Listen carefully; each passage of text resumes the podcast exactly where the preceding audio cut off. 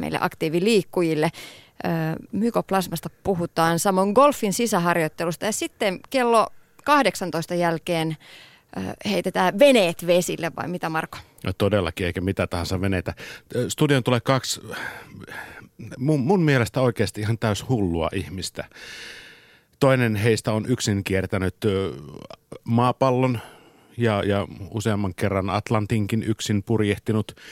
Ja toinen on Atlantin pari kertaa pienellä kuuspuolimetrisellä jollalla purjehtinut yksin. Hjalli Sarkimo ja Ari Huusela. Puhutaan yksin purjehduksesta. Puhutaan ehkä siitä, että, että mikä saa ihmisen menemään tuommoisen paikkaan laittamaan henkensä todellakin alttiiksi.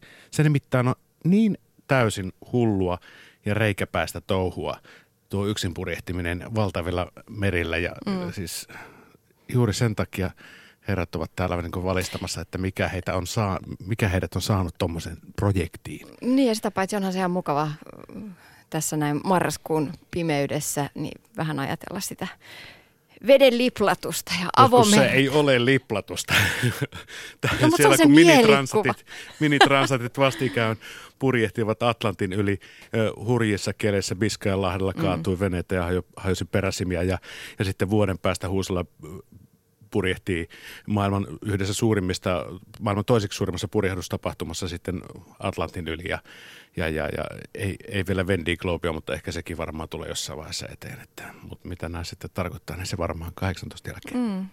Joo, mä voisin kuvitella, että siellä on mielikoetuksella. No niin, niin. Mutta kun katsoo herroja, niin, niin, niin heillä se on kestänyt tähän mennessä ja, ja mm. kyllä mä uskon, että tuli, kestäisi tulevaisuudessakin. Mm. Tätä sitten kello 18 jälkeen. Ö, nyt kuitenkin liikuntatunnilla puhutaan aktiiviliikkujan arjesta.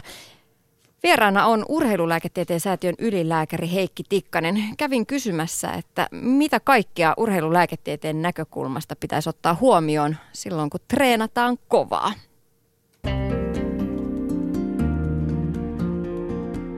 Liikuntatunti. Tiina Lundberg. Urheilulääketieteen säätiön ylilääkäri Heikki Tikkanen. Tänä päivänä kuntoliikunta, kuntourheilu, treenaus mm, on yhä tavoitteellisempaa tavallisilla harrastajilla. Miten se näkyy teillä täällä urheilulääketieteen piirissä? No kyllä se näkyy ylirasituksina ihan tavallisillakin liikunnan harrastajilla. Et kiireisen päivän päälle tehdään kiireiset harjoitukset ja eikä ehkä kovin paljon edes suunnitella mikä pitäisi, se suunnitelma pitäisi tehdä silloin, kun tehdään kova harjoittelua, että miten harjoitellaan, kuinka paljon ja paljonko sitä viikon aikana tulee, mutta tehdään ihan suunnittelematta ja paljon ja mm. kovaa. Mm. Monella tähtäimessä on se maraton esimerkiksi yhtenä esimerkkinä. Näkyykö se täällä teillä? Kyllä se keväisin aina näkyy, kun lumi lähtee pois ja ja hiekkateille, asfalteille päästään juoksemaan, niin jalkojen rasitusvammoja tulee näkyviin. Ja silloin ennen kaikkea sitten ne, jotka kiireisesti talven aikana ovat miettineet, että maratonille on lähtö, niin sitten yhtäkkiä huomataan, että tässä on vain kuukausi pari aikaa ja ruvetaan harjoittelemaan tosi kovaa. Ja, ja se on tietenkin virhe. Maraton on kestävyyslaji. Mm. No jos yksi kysymys vielä maratonista.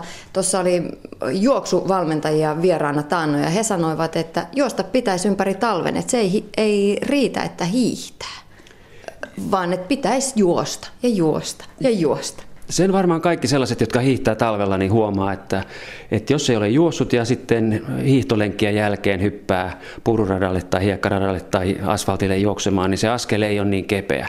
Että vaikka hiihto kehittää hengitys- ja verenkiertoelimistöä ja lihaksistoakin siltä osin, mitä kädet ja selkä ja jalatkin nyt sitä hiihtoa totta kai vaatii, mutta se juoksuaskel on ihan erilainen. Ja etenkin nyt, nyt tänä päivänä, kun paljon luistellaan, niin se luistelu vain etäisesti muistuttaa sitten juoksua. Että kyllä semmoisen, joka tähtää maratonille, niin kannattaisi juosta. Mulla on semmoinen ohje aina ollut, että, että kerran viikossa pyrkisi käymään sitten sen e, jalkalenkin, juoksulenkin tekemässä, vaikka hiihteliskin talvella ja hankkisi sitä peruskuntoa hiihdon kautta. Mm. No triatlon on yksi suosikkilaji tai on tullut mukaan tähän ö, suosittujen lajien kartalle. Onko se lempeämpi kuin maraton sitten? No se on tietysti lempeämpi sillä tavalla, koska siinä on kolme erilaista lajia, jotka sitten vähän säästävät kroppaa, etenkin jalkoja, kun siinä on mahdollisuus käydä uimassa ja, ja, ja pyöräilykin on osana.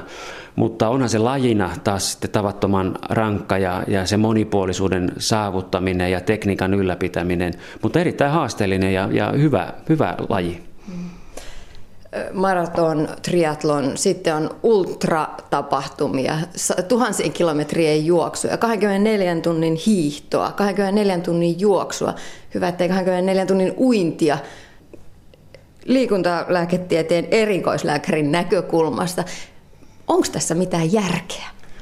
No mitä tekemisessä ylipäätään on järkeä, mutta onhan se hauska asettaa tavoitteita. Eihän, eihän nämä tietysti kaikille sovi, että kyllähän jonkunnäköinen järki tekemisessä pitää ja täytyy olla. Mutta semmoinen, jolla on kestävyysurheilun lahja, niin toki tämmöiset pitkät haasteelliset suoritukset on ihan, ihan ensinnäkin on hauskoja sen takia, että on iso tavoite harjoitella, tulee tehtyä varmasti se harjoittelu, mutta että toki on niin, että niin kuin sanottu, niin jos matkan varrella alkaa tuntumaan siltä, että nyt tästä ei tule mitään, niin ei sitä väki, väkisin pidä pidä vääntää. No, mutta onko terveydelle jotain haittaa, jos ajattelee jotain? Kuulin tuossa tarinoita 24 tunnin juoksusta, missä siis se oli jo semmoista köpöttelyä siellä 12 tunnin jälkeen ja sitten näytti siltä, että ei nuo kaverit pääse maaliin, mutta kyllä ne pääsi. Mutta onko se oikeasti terveydelle ihan, ihan niin kuin hyväksi? No kyllä vanha viisaus on se, että ei, ei matka tapa vaan vauhti. Ja että, että ihminen kestää kyllä yllättävänkin paljon tämmöisiä suorituksia, että sinällänsä ei se ole ihme, että niitä, niitä kyetään tekemään. Mutta ehkä se tärkeintä on kuitenkin niissäkin tämä, tämä vauhdin ylläpitäminen. Siis että jos yltiöpäisesti yrittää tehdä sellaista, johon, johon kroppa ei suostu, ei se kyllä usein onnistukaan, mutta silloin vasta ne riskit oikeastaan tulevatkin. Että, että kyllä elimistö aika hyvin osaa sitten kuitenkin ne rajat luoda. Ja viime kädessä niin järki käteen sitten, että jos ei siitä tule mitään, niin sitten ei tule mitään. Mm. Heikki Tikkanen sanoi tuossa alussa, että, että kun treenataan kovaa, pitäisi olla suunnitelmallisuutta siinä harjoittelussa. Miten pitäisi ottaa huomioon levon ja treenin suhde? No, silloin jos harjoittelu on tämmöistä tavallista kuntourheilijan harjoittelua kahdesta, neljä, jopa viiteenkin kertaa viikossa, niin, niin siinäkin tietysti pitää muistaa pitää se vaihtelevuus. Pitkiä harjoituksia, lyhyitä harjoituksia, nopeita harjoituksia. Se säilyy mielekkäänä se harjoitteleminen, mutta sen suunnittelu menee varmasti ihan tämmöisen työn tekemisen lomassa ja päivittäisessä ja viikkorytmissä. Mutta sitten jos siitä aletaan lisäämään tunteja jostain viidestä kuudesta tunnistakin ylöspäin viikoittaista harjoittelua, niin kyllä siinä jo jonkunlaista suunnittelua täytyy olla. Siinä täytyy olla tämmöistä viikoittaista totta kai joka harjoituksen ensin suunnittelu, mutta sitten viikoittaista, kuukausittaista ja ehkä tämmöistä jopa vuoden aika vaihteluihin liittyvää suunnittelua. Ja, ja se oikeastaan tekee tämmöisestä liikuntaharjoittelusta entistä hauskempaa sen, sen suunnittelun ja sitten sen suunnittelun mukana sitten sen tekemisen ylläpito. Että sen takia liikunta on paljon paljon monipuolisempaa kuin pelkästään vain kävellä ja, tai hölkätä tunti. Mm kuulostaa, että haasteet alkaa olla sitten tuossa vaiheessa aika lailla samanlaiset kuin ihan kilpakilpa urheilijoilla. No kyllä, kyllä meilläkin täällä näkyy sellaisia, jotka, jotka todella on jo aika lähellä sitä rajaa, että onko tämä nyt enää harraste tai kuntoliikuntaa, vaan enemmänkin jo kilpaliikuntaa. Ja tokihan meillä on monet lajit, niin meillä on ikämies, ikänaissarjoja ihan sinne satavuotiaiksi saakka, että et eihän se sinällänsä se kilpaileminen ja, ja, ja urheileminen kilpailuhengessä niin ole mitenkään vaarallista eikä, eikä poissuljettava. Toki on muistettava, että jos työelämä on tiukkaa, niin ei pidä tehdä kahta tiukkaa asiaa yhtä aikaa. Eli tiukkaa työelämää ja tiukkaa urheiluharrastusta, se vie helposti kyllä turmioon, jomman kumman. Mm. Ja sitten kun siihen tulee vielä se perhe-elämä. No se on ajankäyttöongelma, että sitten tosiaan kun harjoituksia ei, etenkin pitkiä kestävyysharjoituksia, niin eihän niitä nyt yöllä voida tehdä silloin, kun muut on nukkumassa. Että, mm. että se väkisinkin se rajaa, rajaa ajankäyttöä. Mm. Urheilulääketieteen säätiön ylilääkäri Heikki Tikkanen, mm, kuinka tarpeelliseksi näet esimerkiksi kuntotestaukset sitten meillä tavallisilla liikunnan harrastajilla? Tarvisiko mennä? No etenkin silloin, jos on joku pitempi tavoite maratonille tai, tai pitkään hiihtoon, niin, niin kuntotestauksen ideanahan on juuri tälle, tälle yksilölle tehdä se suorituskyvyn mittaus ja sen jälkeen sen harjoittelun suunnittelu. Että kyllä siitä apua on ja etenkin silloin, jos, jos todella kun tavoitteellisesti harjoittelee ja ajankäyttöäkin pitää suunnitella, niin mitä kannattaa tehdä ja mitä voi tehdä, niin, niin kuntotestauksesta on hyötyä. Ehkä siinä semmoinen toinen sivupolku on se, että että ainakin meillä niin tulee myös terveyttä tarkastettua ja, ja eikä sekään huono asia ole, koska piileviä sairauksia ja semmoisia asioita, joista itse ei ole tietoinen, niin saattaa olla olemassa ja, ja sen takia etenkin kovaa harjoittelua suunnittelemaan, niin kannattaa semmoisessa käydä. Se, että tarvitseeko erikseen käydä aina terveystarkastuksissa, jos liikuntaa alattelee, niin se on sitten jo toinen asia, koska liikuntaa voi varmasti harrastaa ilman terveystarkastustakin. Mm-hmm. Mitä siinä kuntotestauksessa sitten testataan? No, Millaisia testejä on? No niitä on erilaisia tietenkin. Jos ajatellaan kestävyyskunnon kannalta, niin tärkeintähän on se hapenottokyvyn testaus ja ennen kaikkea, että miten sinne maksimiin mennään, miten elimistö toimii silloin, kun lähdetään kevyestä liikunnasta ihan sinne maksimiin saakka. Maksimi rajaa tietenkin sitä, että kuinka kovaa kykenee juoksemaan, hiihtämään, pyöräilemään, mutta joskus harjoittelun kannalta on paljon tärkeämpää se, että mitä siellä matkan varrella tapahtuu, että minkälaisia kestävyysharjoitteita kykenee tekemään jollakin syketasolla tai kuinka vauhdikkaita harjoituksia pystyy tekemään eh, ilman, että ajautuu sitten sellaiseen tilanteeseen, että siitä harjoittelusta tulee monotonista. Kuulostaa tosi mielenkiintoiselta ihan tällaisen tavallisen harrastajankin näkökulmasta. No se on sitä, ja että, että sen takia ehkä semmoista ei, ei pidä pelätäkään. Ja ehkä jos urheilusta ja liikunnasta haluaa vähän vanhemmalla kielellä saada irti sitä samaa nuoruuden intoa, mitä joskus nuorena urheillessa oli, niin, niin ei sitä minusta mitään haittaa ole. Mutta toki siinä, niin kuin sanottu, järki täytyy pitää kädessä ja, ja, ja pohtia niitä omia rajoja, ettei nyt yltiöpäisesti pidä ruveta tekemään. Siitä huolimatta, vaikka olisi kuntotestissä käynytkin. No Heikki Tikkanen, näkyykö teidän näkövinkkelistä nämä hittilajit, esimerkiksi cross-training, crossfit, Onko se tuonut lisää asiakkaita urheiluun lääketieteen säätiön lääkäriasemalle?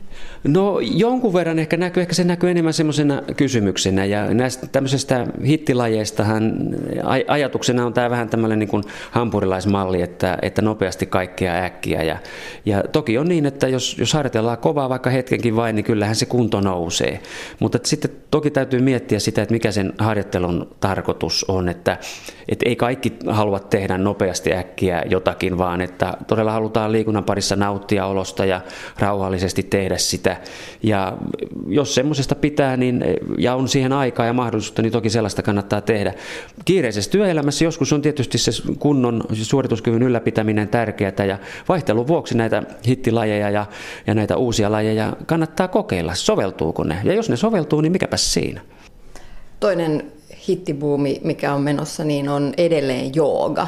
Joogan parissa harrastajia varoitellaan aina selkävammoista. Onko teillä tullut paljon selkävaivaisia joogaajia vastaanotolle?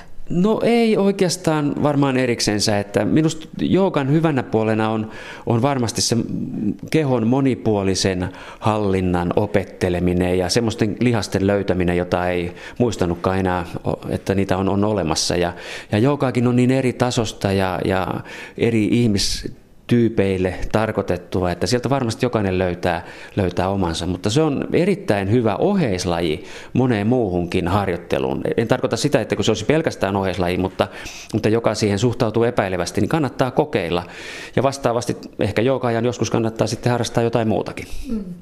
Marja Putkisto, joka on luonut Method Putkiston, kehonhallintamenetelmän, totesi itse, että nämä kehonhallintalajit on kehonhallintalajeja ja aina pitää harrastaa jotain muuta. No juu, se, se varmaan on näin, ja niin kuin, niin kuin sanottu, niin ne tukee erittäin hyvin sitä, mutta että se on aika mielenkiintoista tehdä sellaisia liikkeitä, joissa liikerajat on aivan äärirajoilla ja, ja huomata siinä kehittyvänsä ja saavansa kroppaan semmoisia liikkeitä, joista ei ehkä aikaisemmin kyennyt unelmoimaankaan, niin että kyllä siinä mielessä jooga ja tämmöiset ylipäätään kehonhallintalajit, niin ne on aika mukavia. Ja niiden parissa voi vähän rauhoittua myös, että ei aina tarvitse olla niin kauhea kiire.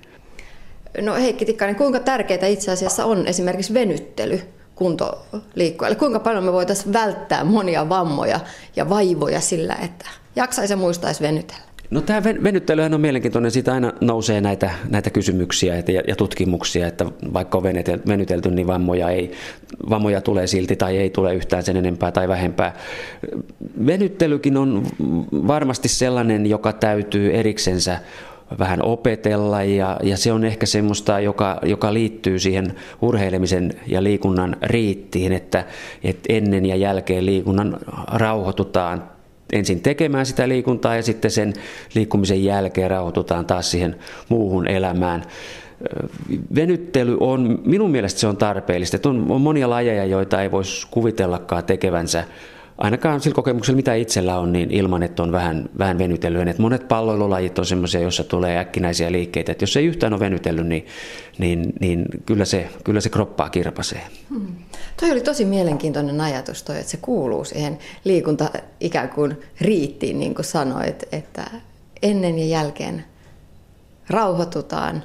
Se on ikään kuin siirtymä siitä arjesta urheiluun ja sitten taas pois. Tosi mielenkiintoinen ajatus. No se on semmoinen, että moni ei varmaan sitä hoksaakaan, mutta, mutta eh, usein me jo, meidän keho jo valmistautuu siihen, esimerkiksi illalla jos lähtee lenkille, niin keho alkaa valmistautua siihen eh, tiedostamatta siinä vaiheessa, kun sen päätöksen tekee. Ja, ja jos oikein tarkkailee itseään, tai jos käy niin, että sille lenkille tai hiihtolenkille tai urheilemaan ei pääsekään, niin voi olla vähän kuin kissapistoksissa, että, että jotain on jäänyt tekemättä. Et keho on kuitenkin semmoinen kokonaisvaltainen ilmiö. Ei, ei, ei, ei, tämmöinen mielentila ei ole irrallinen siitä, mitä me fyysisesti tehdään. Hmm.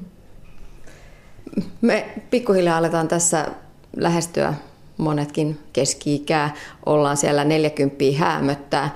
Mitkä on sellaisia tyypillisiä vaivoja, mitkä alkaa vaivata, kun ikä tulee lisää?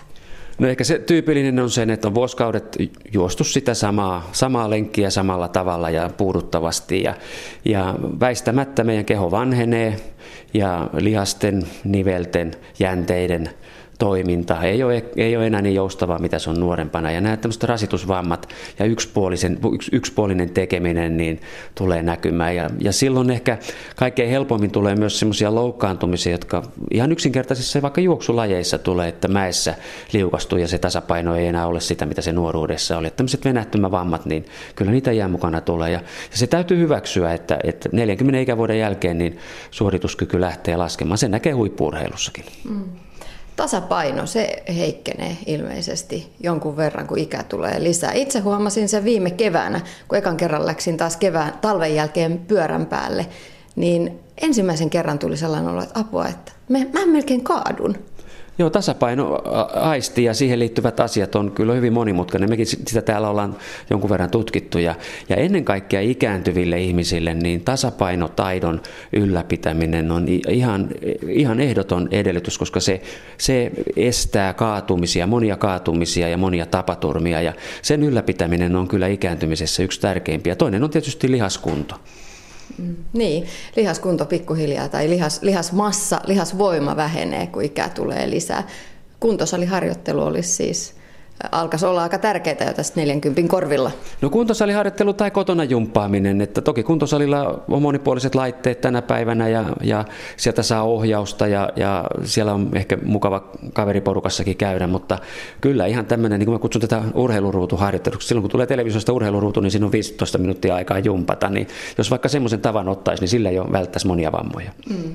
Vatsalihasliikkeitä, selkälihasliikkeitä, jalkakyykkyjä, Olisiko siinä jo ihan sopiva setti? Ihan hyvin, hyvin yksinkertaisia, ihan oman, omalla painolla. Että siihen ei välttämättä tarvita kahvakuulaa eikä painoja eikä mitään muutakaan. Että ihan omat punnerukset ja, ja, ja hypyt ja, ja tasapainoliikkeet, niin ne riittää. Mm. No mm, onko sitten teidän näkövinkkelistä, liikuntalääketieteen näkövinkkelistä jotain sellaisia lajeja, jotka on riskilajeja harrastajille?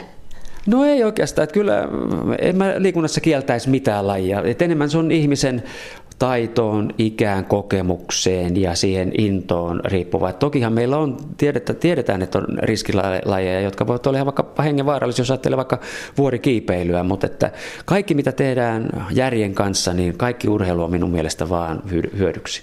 Mm. No sitten jos mä ajatellaan mm, kuntoliikkujan, kuntourheilijan treenaajan arkea. Arjessa tulee näitä hetkiä, kun tuntuu, että selkää jomottaa, on, on vähän kipeä olo, tuntuu ihan kuin olisi vähän jumissa, istunut huonosti päivän. Uskaltaako lähteä treenaamaan? Nämä on niitä kysymyksiä, mitä tulee siellä arjessa vastaan. Heikki Tikkanen, mitä sä sanot, onko jotain nyrkkisääntöä, että milloin treenata, milloin ei? No kyllä, jos itse se tuntee kipeäksi sairaaksi, niin eihän sitä harjoittelemaan kannata lähteä. Eikä, ja sen tietää, että siitä harjoittelusta ei tahdo tullakaan mitään, eikä se vaikutukset varmuudella ole, ollenkaan semmoiset, mitä ne olisi muuten. Ja ennen kaikkea sanoisin näin, että jos sitten semmoisessa tilanteessa kuitenkin vähän epäröi ja lähtee tekemään liikuntasuoritusta, niin pitää olla rohkeutta tulla sieltä pois. Todeta, että tämä ei ollut tänään nyt minun päiväni ja, ja uskaltaa tulla sieltä pois tekemästä sitä, sitä harjoitteluaan, peliään tai mitä nyt sitten tekeekin. Ehkä semmoisia tärkeitä nyrkisääntöjä, että kuumeisena ei tietenkään pidä urheilla ja, ja semmoinen sääntö olisi, että kuumeinen päivä, niin seuraava päivä myös lepoa ja sitten siinä menee muutama päivä toipuessa vielä senkin jälkeen, että ehkä kolmantena, neljäntenä päivänä yhden kuumeisen päivän jälkeen voi vasta harjoitella edes likimain normaalisti. Toisin sanoen, jos on kolme päivää kipeitä, niin, kipeänä, niin siinä helposti saattaa mennä kymmenen päivää kaksi viikkoakin toipuessa. Ja mm. tämä on mun mielestä semmoinen, jossa tehdään ehkä eniten virheitä. Että pitäisi uskaltaa olla tekemättä tai keventää selvästi silloin, kun on sairaana. No sitten nuha, yskä, joku lihassärky, mikä on sellainen raja. Ehkä sen tärkeä raja menee tuossa kurkussa, että, että sen jälkeen, jos on tämmöisiä yleisoireita, yskittää, on selvästi kuumetta, lämpöä, lihassärkyä, ei missään tapauksessa liikkumaan. Jos nenä vähän vuotaa, voi vähän harkita, mutta jos tuntuu siltä, että siitä urheiluharrastuksesta ei tule mitään, niin sitä äkkiä pois. Mm. No entä sitten siinä vaiheessa, kun sulla on ollut se flunssa, mm, kestää noin viikon, ei ehkä ole edes kuumetta. Normaaleissa tällaisissa ylähengitystyjen infektioissa niin kuin termi oikeasti mm. menee, niin, niin ei välttämättä kuumettakaan tule. On köhästä, rohinaa, yskää, nuhaa, vähän huono olo. Missä vaiheessa sitten on hyvä palata tai milloin saa lähteä taas treenaamaan? No se treenaus pitää silloin aloittaa rauhallisesti, että ulkona kävely, liikkuminen, kaikki semmoinen, mitä nyt arjessa tekee, niin sitä varmasti voi tehdä ja, ja käydä tekemässä. Ja on hyvä todellakin muistaa, että se toipuminen on yllättävän pitkä. Että se, ei, se itse asiassa nopeudu yhtään sillä, että nopeuttaa sitä harjoitteluun palaamista, vaan se pikemminkin saattaa hidastaa sitä.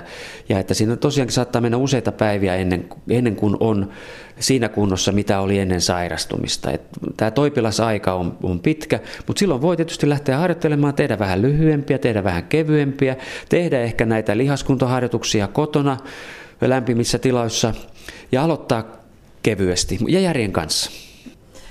No kuinka paljon esimerkiksi sanoit, että lämpimissä tiloissa voi harjoitella kuinka paljon toi kylmä pakkas ilma ärsyttää meidän keuhkoja? Sehän tiedetään, että astmaatikoilla ei kannata ainakaan yli 10 asteessa mennä ulos juoksentelemaan. Joo, tämä kylmä ilma on, on mielenkiintoinen, koska se ei ole pelkästään se kylmä, vaan se on itse asiassa se ilman kuivuus. Et vaikka sen kylmän ilman, nolla-asteisen ilman il, suhteellinen kosteus saattaa olla olla vaikkapa 80 prosenttia, niin se sisältää murtoosan ehkä puolet, allekin puolet siitä kosteudesta absoluuttisesti, mitä vaikkapa 20-asteinen ilma sisältää. Et se ei ole pelkästään se kylmyys, vaan se on myös se, että se ilma on kuivaa ja kun me hengitetään kuivaa ilmaa keuhkoihin, niin se kosteus täytyy ottaa sieltä ilmateistä koska keuhkoissa on sademetsä, siellä on 100 prosentin ilmankosteus keuhko ja, ja kehon lämpötilassa. Toisin sanoen se ei ole pelkästään se kylmä, vaan se on myös tämä kuivuus. Ja tämä joskus sama yllättää kyllä talvella sisähalleissa, jos on tavattoman kuiva ilma. Että on huomioitava, että siellä, sielläkin sellaiset ihmiset, joilla hengitystiet on herkät, niin saattavat oirehtia helposti. Niin, ja varsinkin jossain jalkapallohalleissa, missä saattaa vielä se hiekka pöllytä Siellä on lisäksi. pölyä, mm. Siellä on pölyä joka saattaa vielä vaikuttaa siihen. Ja, ja, ja tänä päivänä, jos siivouksesta tingitään, niin sitä pölyä on sitten vielä enemmän. Että siitä siivouksesta minun mielestä ei pitäisi tinkiä. Heikki Tikkanen, musta tuntuu, että viime aikoina on ollut kauheasti tämmöisiä, jos puhutaan venäjästä flunssista, niin pitkittyneitä flunsseja. Että tuntuu, että kestää kestää kestää ja ei parane millään. te, onko teillä tarkempaa tietoa tästä ilmiöstä? No ei meillä tarkempaa tietoa siitä ole.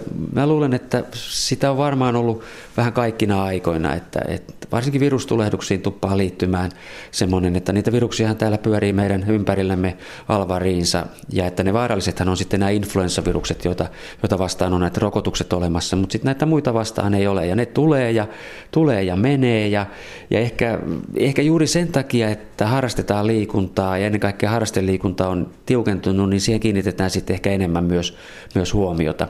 Jotkut virukset, bakteerit, ennen kaikkea virukset, niin ne tekee sen, että niillä on tämmöisiä vuosivaihteluita, että, että saattaa mennä monta vuotta, että, että, että niitä ei näy ja sitten ne yhtäkkiä ilmestyy tänne meidän keskuuteemme ja, ja jylläävät ja aiheuttavat meille harmia. Hmm.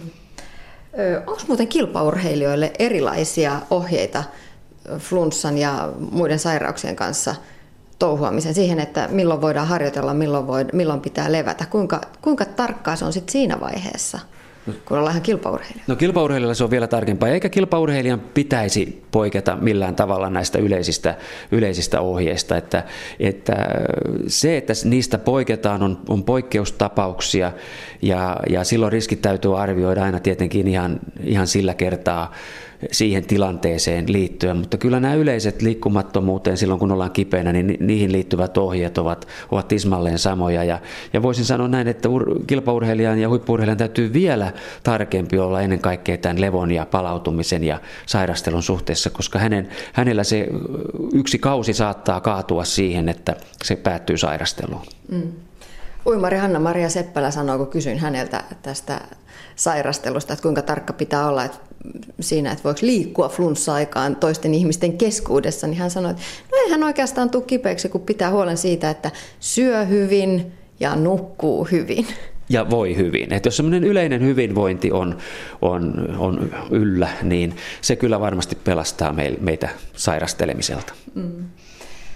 No Heikki Tikkanen, puhutaan vielä näistä kuntourheilijan, kuntoliikkujan tavallisen Matti Meikäläisen vaivoista. Tenniskyynärpäähän on, on tunnettu termi. Ehkä sitä voisi puhua myös tänä päivänä hiirikätenä.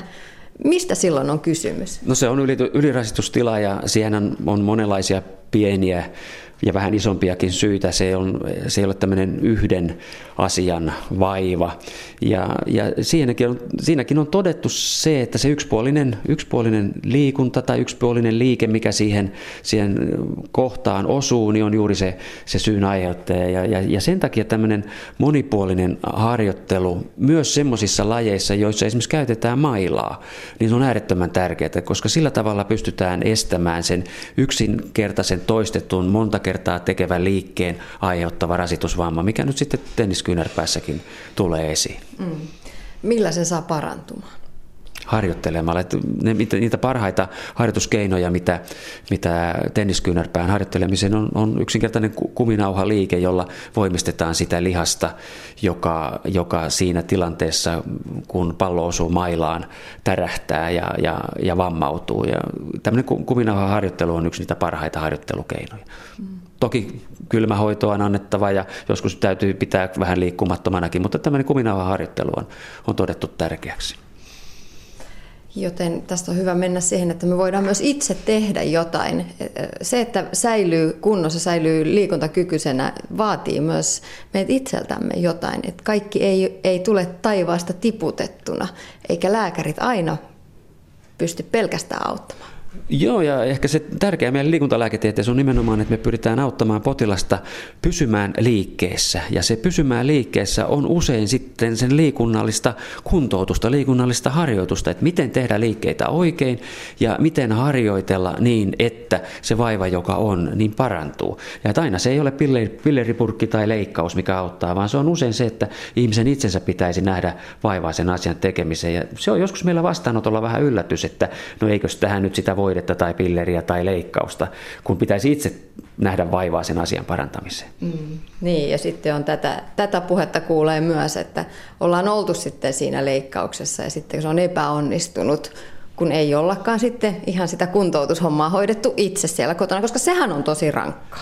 Joo, ja kuntouttaminen sekä ennen että jälkeen operaatioiden on, on äärettömän tärkeää, että, että se, se ei aina ole pelkästään vain se leikkaus, se voi poistaa hetkellisesti sen syyn, mutta että ne seuraukset saattavat jatkua, jos ei kuntouteta kunnolla. Lopuksi vielä kysymys. Meillä Yle puheessa liikuntatunnilla on menossa talvipyöräilykampanja. Mm, mä yritän itse pyöräillä talven ympäri ja yritetään samalla kannustaa monia muita pyöräilemään. Meillä on esimerkiksi Twitterissä hashtagillä talvipyöräily pyörii siellä keskustelua tästä hauskasta harrastuksesta. Onko jotain hyviä vinkkejä urheilulääketieteen näkökulmasta, että mitä meidän talvipyöräilijöiden pitäisi ottaa huomioon? No, vaatetus on varmasti tärkeä, koska viima ja tuuli ja tuisku on se, joka on siellä varmasti se suurin, suurin estävä tekijä. Että asianmukainen vaatetus ja tänä päivänä on erittäin hyviä vaatteita, jotka estävät tämän viivan. Kerrospukeutuminen on tietysti toinen. Ehkä semmoinen kolmas asia, jota toivoisin on tässä aina näiden liikuntalajien keskustelussa, että älkää ihmeessä pyöräilkö ladulla, että antakaa hiihtäjien hiihtää ja, ja vastaavasti toisinpäin, että, että antakaa sitten kävelijät ja, ja muu, muut ihmiset, niin, niin myös vähän joskus tilaa, että ollaan suopeita toiten toistemme liikuntaharrastuksille, ei niinkään, että yritetään torpata joka ikisessä paikassa. Jos, jos tätä noudatettaisiin, niin, niin minusta semmoinen iloinen tervehtiminen ja hauska liikkuminen olisi se, mikä olisi tavoite. Mm, se on just näin. Sitä mä oon miettinyt tässä talvipyöräilyssä ja kun puhuttiin jo näistä hengitysteistä, auttaako se siinä kylmää viimaan, jos laittaa jonkun...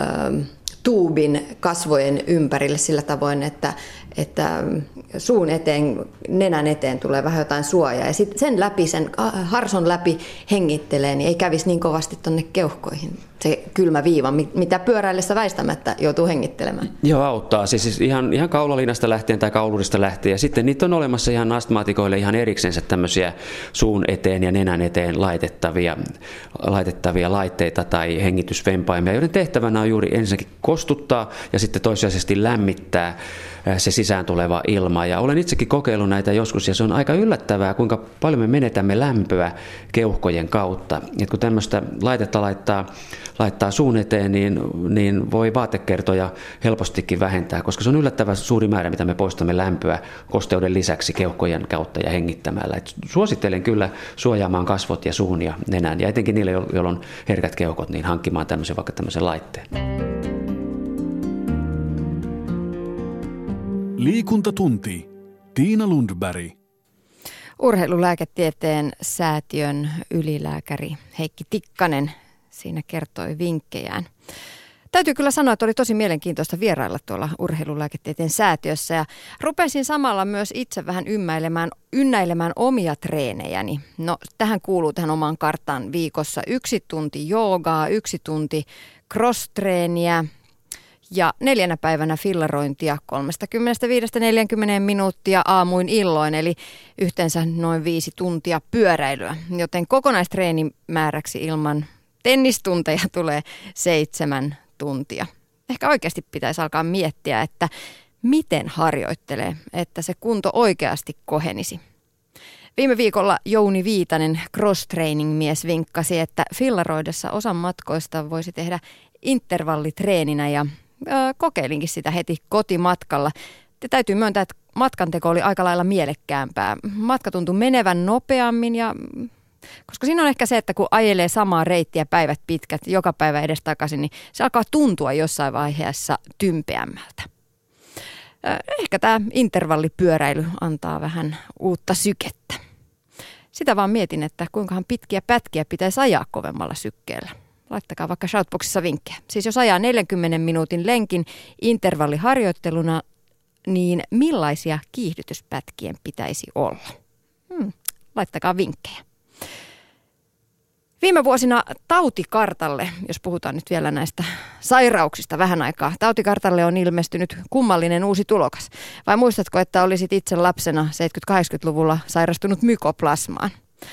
Salaperäinen ja outo mykoplasma saa monen lääkärinkin ihmettelemään. Muun muassa mäkihyppäjä Anssi Koivumäen riesanaulut tauti on vaikea havaita ja aiheuttaa tavallista flunssaa pahemmat oireet.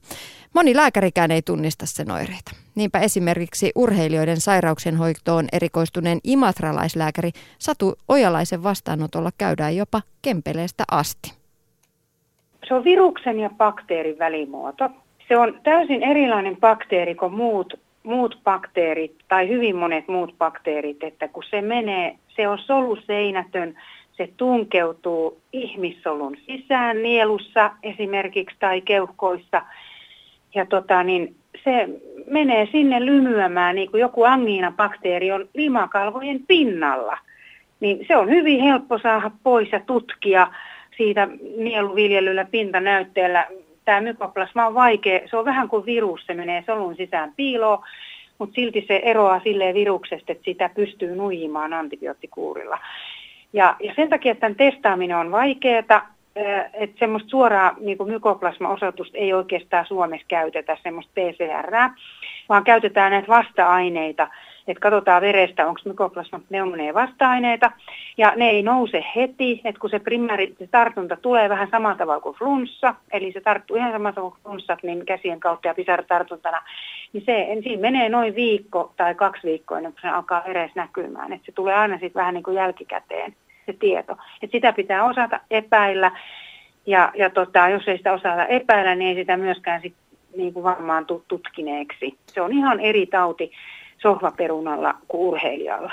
Suhtaudutaanko tähän mykoplasmaan vielä lääkärikunnan sisällä jotenkin, jotenkin epäilevästi tai jopa... Se, semmoinen, semmoinen olo minulle on valitettavasti tullut, että, että tota, ainakin potilaiden kautta. Tämä on kaikki potilaiden kertoma. Itse asiassa minulla käy ympäri Suomea potilaat. Tänäänkin on käynyt 400 kilometrin päässä ja pari viikkoa sitten kävi Kempeleistä, eli sieltä teiltä päin. Ajo ihan vartavasti tänne. Molemmat on ollut kyllä urheilijoita.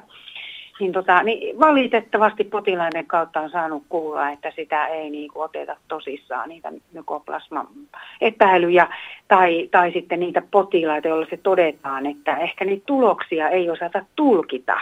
Tai sitten täällä meidän lääkäreiden terveysportissa sitä niin kuin, tavallaan vähätellään. Tämä on päivitetty, just äsken katsoin, niin tämä mitä moni lääkäri käyttää, ne katsoo täällä terveysportista, niin, mutta täällä lopussa sanotaan, että mykoplasma-infektio paranee yleensä hyvin jopa ilman lääkehoitoa ja sitten kun täällä tämmöisiä kommentteja on, niin se on selvää, että tämä niinku herättää ristiriitaisia tunteita lääkärikunnasta. Ristiriitaisia ajatuksia, että no mitä tässä nyt pitäisi tehdä. Se herättää hämmennystä. Yleensä kun puhutaan mykoplasmasta, mitä julkisuudessa on ollut, niin on ollut esimerkiksi Anssi Koivuranta ja muita huippuurheilijoita. Mm. Niin mm. onko nyt niin, että tämä mykoplasma on yleisempi kuntourheilijoilla ja, ja huippuurheilijoilla kuin sitten ihan tämmöisellä keskiverto, keskiverto suomalaisilla? No se ehkä tekee sit niitä mykoplasman pitkäaikaisia haittavaikutuksia enemmän silloin, kun kroppaa rasitetaan, eli alipalautumista. Var, kroppa ei palaudu rasituksesta samalla tavalla kuin se palautuu ilman mykoplasmaa. Niin se ne korostuu sitten sen takia niin urheilijoilla. Se on nimittäin ihan järkyttävä suorituskyvyn huononeminen, mikä siinä sitten tulee pitkässä juoksussa. Että ei siitä urheilusta tuu sen hoitamattoman mykoplasman kanssa huippurheilusta, siitä ei tule yhtään mitään. No entä sitten tämmöinen ihminen, joka ei juurikaan urheilua harrasta, niin kuinka, mm. kuinka semmoiselta voidaan todeta? Onko se, se on varmaan vaikeampi todeta se mykoplasma? No kyllä se voi ihan samalla tavalla verikokeen ottaa, että se on se mykoplasma vastaan, että se voidaan todeta. Ja sitä pitää sitten puntaroida, että vaikka miten korkeat ne tasot on, että jos ne on todella korkeat, niin pitäähän se hoitaa kaikilta. Mutta sitten jos se on semmoinen vanha mykoplasma, epäillä, että se uudelleen aktivoitunut, niin sitten voi niinku miettiä, että kannattaako lähteä hoitamaan vai otetaanko seurantalinjaa, että vaikka muut mitataan uudestaan ja katsotaan, että onko se lähes pois itsestään vai onko se nousussa, eli pahenemassa. Että kyllä se silti niin kuin pitää mitata ja mahdollisesti ottaa kontrolli, vaikka ei urheiliskaan, koska se voi tehdä semmoista kroonista väsymysoireyhtymää sitten. Ja onko nyt, nyt niin, että tämä mykoplasma voi kyteä siellä solujenkin sisällä niin kyllä, pitkään? Kyllä, ja sitten se voi niin kuin pompsahtaa tavallaan tavallaan niin aktivoituu uudestaan, tulee vaikka uusi tartunta tai joku muu immunologinen tämmöinen häiriö omassa kropassa, niin se voi sitten, esimerkiksi mykoplasma voi sieltä niin kuin aktivoitua uudestaan ja tehdä semmoisen reinfektion. Satu Jolainen tähän loppuun, niin äh, monet puhuvat tämmöistä niin kuin flunssa- ja sairauskierteestä, että tuntuu, että, että flunssa kestää pitkiä aikoja, niin missä vaiheessa nyt kannattaisi alkaa sitä mykoplasmaa epäillä? Tavallaan jos tulee semmoinen niin väsymys, sen, että se ei parane kunnolle, että vaan yskä jää päälle. Jälkiyskä tai joku semmoinen pitkittyy tai joku lima, limaongelma, vaikka rasituksessa alkaa nousta, nousta valtavasti limaa, se on yksi merkki. Tai sitten semmoinen niin väsymys, että ei jaksa tehdä mitään, että ei, ei jaksa vaikka edes lenkille lähteä, jos on vaikka kuntoilija, että ei tästä tule niin mitään, että on selvästi suorituskyvyssä huononemista, että on siis keuhkooireita, limaongelmia tai sitten toistuvasti tulee kipeäksi, että aina on niin vähän kipeä, että ei ole ikinä niin täysin terve niin ne on niin aika tyypillisiä oireita. Sitten muut on ehkä huomattavasti harvinaisempia. Totesi erikoislääkäri Satu Ojalainen, Tuomas Hirvonen haastatteli. Kello tulee kohta kymmentä vaille kuusi illalla ja sitten kello 18 eli kuuden jälkeen yksin purjehdus ilta, urheiluilta yksin purjehduksen parissa vieraana Jallis Jarkimo ja Jallis Harkimo ja Ari Huusela. Sitten 19 jälkeen urheiluillassa jatketaan ison veden taakse. Juuson Myllyrinteen johdolla otetaan yhdessä illassa haltuun yhdysvaltalainen urheiluelämä. Mielenkiintoista juttua tulossa. Nyt kuitenkin ennen näitä testissä haetaan mukavaa harjoitusmuotoa klubigolfarille tai tässä tapauksessa amatöörille. Marko Miettinen kävi kysymässä, miten golfari harjoittelee tänä päivänä Suomen talvioloissa. Siihen vastaa Nurmijärvi Golf Akademista PGA Pro Petsku Haagström. No nythän meillä on näitä halleja tullut, tullut vähän enemmänkin, eli meillä on tällä hetkellä pääkaupunkiseudullakin, niin taitaa olla viisi eri tämmöistä harjoittelupaikkaa, ja tämä, missä me nyt ollaan, tämä Nurmijärven halli, niin tämä on uusin näistä, ja että kyllä niin kuin, ainakin täällä meillä on valtavat mahdollisuudet harjoitella talven aikana. Ja sitten tietenkin, että nyt kun mä tässä, tässä räplään tässä samalla tätä meidän tämmöistä laitetta, jota kutsutaan Trackmaniksi, niin sitten on tullut kaikenlaisia tämmöisiä apuvälineitä, työkaluja auttamaan meitä valmentajia ja myöskin sitten pelureita, niin, niin tota, tekee tästä harjoittelusta mielenkiintoisempaa. Ja myöskin sitten, että saadaan, saadaan sitten ihan kylmiä faktoja ja numeroita siitä, että se mitä me tehdään, niin ollaan oikealla jäljellä onko tämä jollain tavalla samantyylinen tai, tai samanlainen kuin, kuin mitä monessa paikassa golf-simulaattorit? No simulaattori, täytyy sanoa, että, että ensimmäiset tuli, olisiko ollut 90-luvun alussa, 20-luvun loppupuolella, tuli ensimmäiset simulaattorit ja, ja silloin mäkin olen niitä kokeillut ja, ja, ja silloin ne oli kyllä aika epätarkkoja.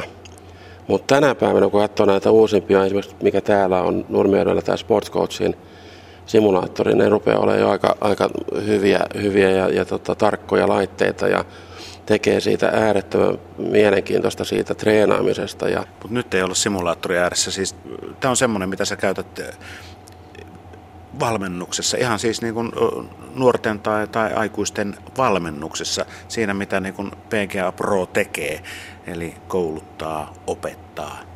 Joo, ja tämä on, tämä on meillä ollut täällä Nurmijärvellä, niin tämä ei ole kovin vanha juttu, että, että se on vasta tänä vuonna hankittu. Ja, ja on kyllä auttanut meitä ihan älyttömästi monessakin mielessä. Ja, ja sitten kun halutaan varmistaa joitakin asioita, että ei olla ihan varmoja, että onko tuo niin fiksu, niin, niin me voidaan niin tukeutua aika pitkälle myöskin tähän, tähän sitten, että saadaan sitä oikeaa informaatiota. No mikä tämä laite on? Tuossa on tuommoinen puolikkaan läppärin näköinen levy tuossa maassa ja sulla on laptoppi ja sitten tuolla on vielä yksi kamera tuolla lyöntipaikalla. Joo, eli nyt jos puhutaan tästä Trackmanista, on tämmöinen tanskalainen keksintö. Fredrik Tuxen on tämmöinen rakettiinsinööri, joka on sen kehittänyt ja, ja vähän puolivahingossa ja, ja, ja, ei ole hirveän vanha, jos en ihan väärin muista, niin olisiko kuusi vuotta 6-7 vuotta vanha, vanha juttu ja, ja tuota, noin sata maailman huippupelaajaa tänä päivänä omistaa ihan oman tämmöisen. Ja se perustuu sitten ihan, ihan tähän äh, tavallaan tutka-teknologiaan. Siinä on toki kamera siinä mukana, mutta pääosin se mittaa siitä tutkalla, että miten se maila tulee, mistä suunnasta, millä nopeudella, missä asennossa – ja, ja, ja tota, sitten se myöskin kertoo, millä vauhdilla pallo lähtee sitä lavasta, mihin suuntaan, minne se päätyy.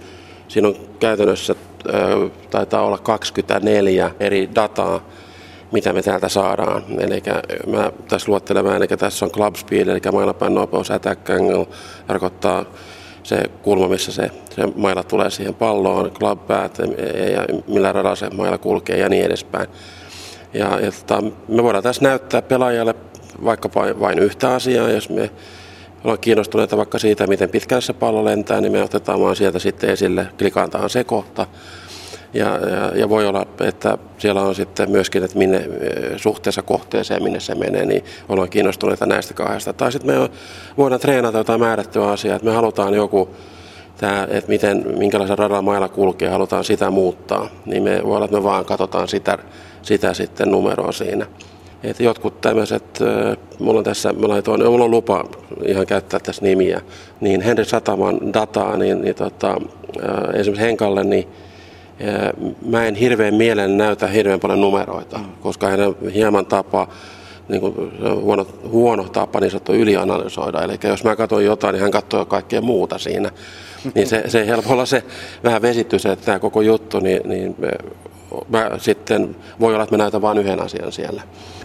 Tota, onko tässä tavalliselle ihan siis puhutaan sunnuntai-golfareista, niin, niin semmoiselle hyötyä, koska nyt me puhutaan hyvinkin ammattimaisesta työstä, mitä sä teet tässä. Joo, siis nyt jos meillä on, jos meillä on ihan aloitteleva pelaaja, ei missään tapauksessa tätä että kyllä me silloin mennään ihan näiden perusteiden kautta ihan tällä että ollaan niin kuin, me ollaan kuitenkin tässä ihmistä opettamassa, eikä, eikä mitään numeroita näyttämässä hänelle, koska helppo niin kuin, näkee hirveän määrän numeroita, jotka ei ole kovin hyviä sitten, ja, ja sitten kun hän ei tietenkään ymmärrä, mitä ne tarkoittaa, niin se helpolla siinä tulee sellainen negatiivispainotteinen siitä opetussessiosta, niin heidän kanssa me ei käytetä tätä missään tapauksessa, tai mä en ainakaan käytä, että jos joku käyttää, niin käyttää, mutta eh, pyrin kyllä välttämään sitä. Mutta sitten kun meillä on, on tämmöisiä golfareita, jotka jo osuu palloon ja niillä on jo vähän enemmän ymmärrystä tästä, tästä lajista, niin, niin tota, e, ehdottomasti.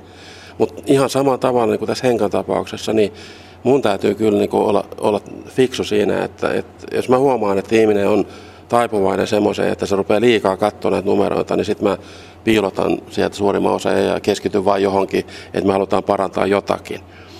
Niin, niin että siinä pitää kyllä käyttää sitten ihan tervettä järkeä. No täällähän nyt treenataan, on, on rangea, on, on puttauspaikkaa, sitten lä, lähipelipaikkaa. Tietysti aina kun uutta rakennetaan, niin, niin, niin pystyy monipuolisemmin tekemään, mutta, mutta palataan tähän, tähän laitteeseen, niin näyttäisi nyt miten se toimii. Me voidaan katsoa video, eli aktivoida se video sieltä.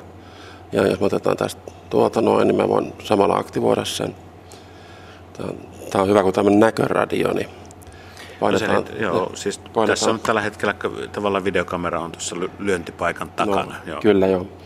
Ja, ja tota, sitten mä voin ottaa täältä sitten erilaista niin kuin dataa esille, eli se voi näyttää niin kuin, tämän grafiikan siitä, minne, minkälaisessa kaarassa se pallo menee, millä korkeudella se menee. Ja jos on visuaalinen ihminen, niin y- yksi, mitä mä ehdottomasti silloin käytän, niin, niin täällä on tämmöinen grafiikka, joka on aivan uusi niin siinä näkee sitten enemmän, niin kuin, ja tätä voi muokata sit sitä kuvaa ikään kuin, että, että, että se näyttääkö se päältä, sivusta, edestä. Ja, ja tota, niin se helpottaa sitten näitä visuaalisia ihmisiä ymmärtämään, että ahaa, tuolta se näyttää, toi mun juttu, ja tämä on se, mitä mä haluaisin, että se näyttäisi minkälaista palautetta pelaajilta tämmöisestä järjestelmästä no. tulee, koska, koska tämähän on, tämähän on itse asiassa hyvinkin raaka siinä mielessä, no. että, että vaikka säkin olet niin vuosikausia tehnyt tätä duunia, ollut PGAn valmentanut, niin tota, silti tämä on paljon, paljon tarkempi kuin, kuin sun silmä. Kyllä, kyllä, ja sen takia pitää olla äärettömän varovainen, mitä suustaan niin päästään ulos. Koska, koska jos tästä tulee hirveän helpolla, että tämä on niin negatiivista. Ja sitten on niin hassu, mä muistan viime talvena oli, mulla oli yksi mun pelureista, yksi ammattilaisena pelaava, niin oli aivan kauhuissaan siitä, kun hänen 179 metrin rautakutonen niin oli 2,5 metriä sivussa. Ja sitten kun me näytetään, että mä lähdetään, otappa 2,5 metriä ja laskepas tosta noin, niin, niin noin kaukana saat kohteesta 180 metrin päässä. Niin hän rupesi nauraa. Hän tajusi, mm. että, että hän katsoi näitä numeroita ja, ja, ja se, niin kuin, että, että mitä se oikeasti tarkoitti. Niin hän olisi aika tyytyväinen, jos hän olisi lyönyt niin kaukaa ja niin lähelle lippua ja ruvetaan laskemaan prosenteissa, niin se on kyllä aika hurja tulos. Että et, et pitää olla tosi varovainen si- tämmöisessä niin, siis pitää olla ymmärrystä. Kyllä, tota, kyllä joo. Miten sä nyt, näytän nyt tämä fyysinen, millä tavalla se toimii, koska... Joo, eli nyt tässä, tässä kun meillä olisi toi, tota, niin tuota, lyötäisiin, niin me saataisiin sitä dataa täältä. E-, eli jos me lyötäisiin tähän me voidaan valita täältä mailaan ja se on tarpeenkin tehdä se. Eli täällä niin kuin näyttää... Löytyykö täältä mailla? Mä voin mennä sulle koekkariniksi tuohon noin. Niin, niin tota, mies, joka pelaa kerran kolmessa vuodessa yhdeksän reikää, niin se on minusta aika hyvä lähtökohta. Nappaa sieltä joku maila, että... Hienot niin mailat sulle, niin... niin tota... Mä en ole ikinä noin hienolla mailalla. Joo. Meikäläisen golfmailasetin arvo yhteensä on, on noin kymmenesosa tämän mailan arvosta. Okei. Okay. ja nyt sä voit pelata tota, nyt tota, me leikitään, että saat Henrin satamaan ja sitten kun Henkka tulee tuolta, hän on itse asiassa paraikaa kilpailemassa Espanjassa, niin sehän tulee kotiin ja näkee, että onpa hän lyönyt hyviä lyöntejä täällä Trackmanilla. Ja tota, kamera on päällä ja, ja, ja siitä vaan. Ja nyt otetaan vaan palloja ja annetaan mennä. Ja nyt tulee tarvitse tota, sen kummoisen miettiä, että, että saadaan vain nämä numerot tänne. Niin. Anna palaa. Noin, hyvä. Vaihdetaan rooli ja annetaan mikrofoni sulle. Se, oli, se vielä osui kaiken lisäksi. Se oli ihan hyvä, että se osui sen kameran, miltä tuo kone näyttää. Joo, katsotaan. 11 vuotta sitten saadut opit eräältä Peter Haagströmiltä kantavat, niin kantavat vielä tähänkin Joo. päivään asti. Niin kuin näet tässä näin, että Markus, on, tota, me, täällä on tämä totaalimitta, eli, eli nyt kun vain treenattiin tosiaan, että miltä se näyttää, niin 70 metriä lensi pallo. Mä laitoin tänne semmoisen kuin side, eli miten pitkälle se meni suhteessa siitä kohteesta, eli 12,8 metriä vasuriin. Ja tässä on tämä grafiikka, joka kertoo, kertoo sen sitten. Ja, ja tota, mä voin tätä sitten vaihdella. Sitten mä voin laittaa täältä näin, muuttaa sitä. Eli tulee tämmöinen erilainen kuva sieltä. Nyt me katsotaan täältä oikealta puolelta sitä. Kolmiulotteinen kuva lyönnistä ja siellä on loppupomput ja kaikki. Kyllä, kyllä joo. Ja nyt se kertoo sen, että se ensimmäinen pomppu on korkeampi. Eli se on kahden pompun jälkeen pallo on sitten lähtenyt rullaan. Ja, Eli siis siinä ei ollut niin hirveästi alakierrettä? Että...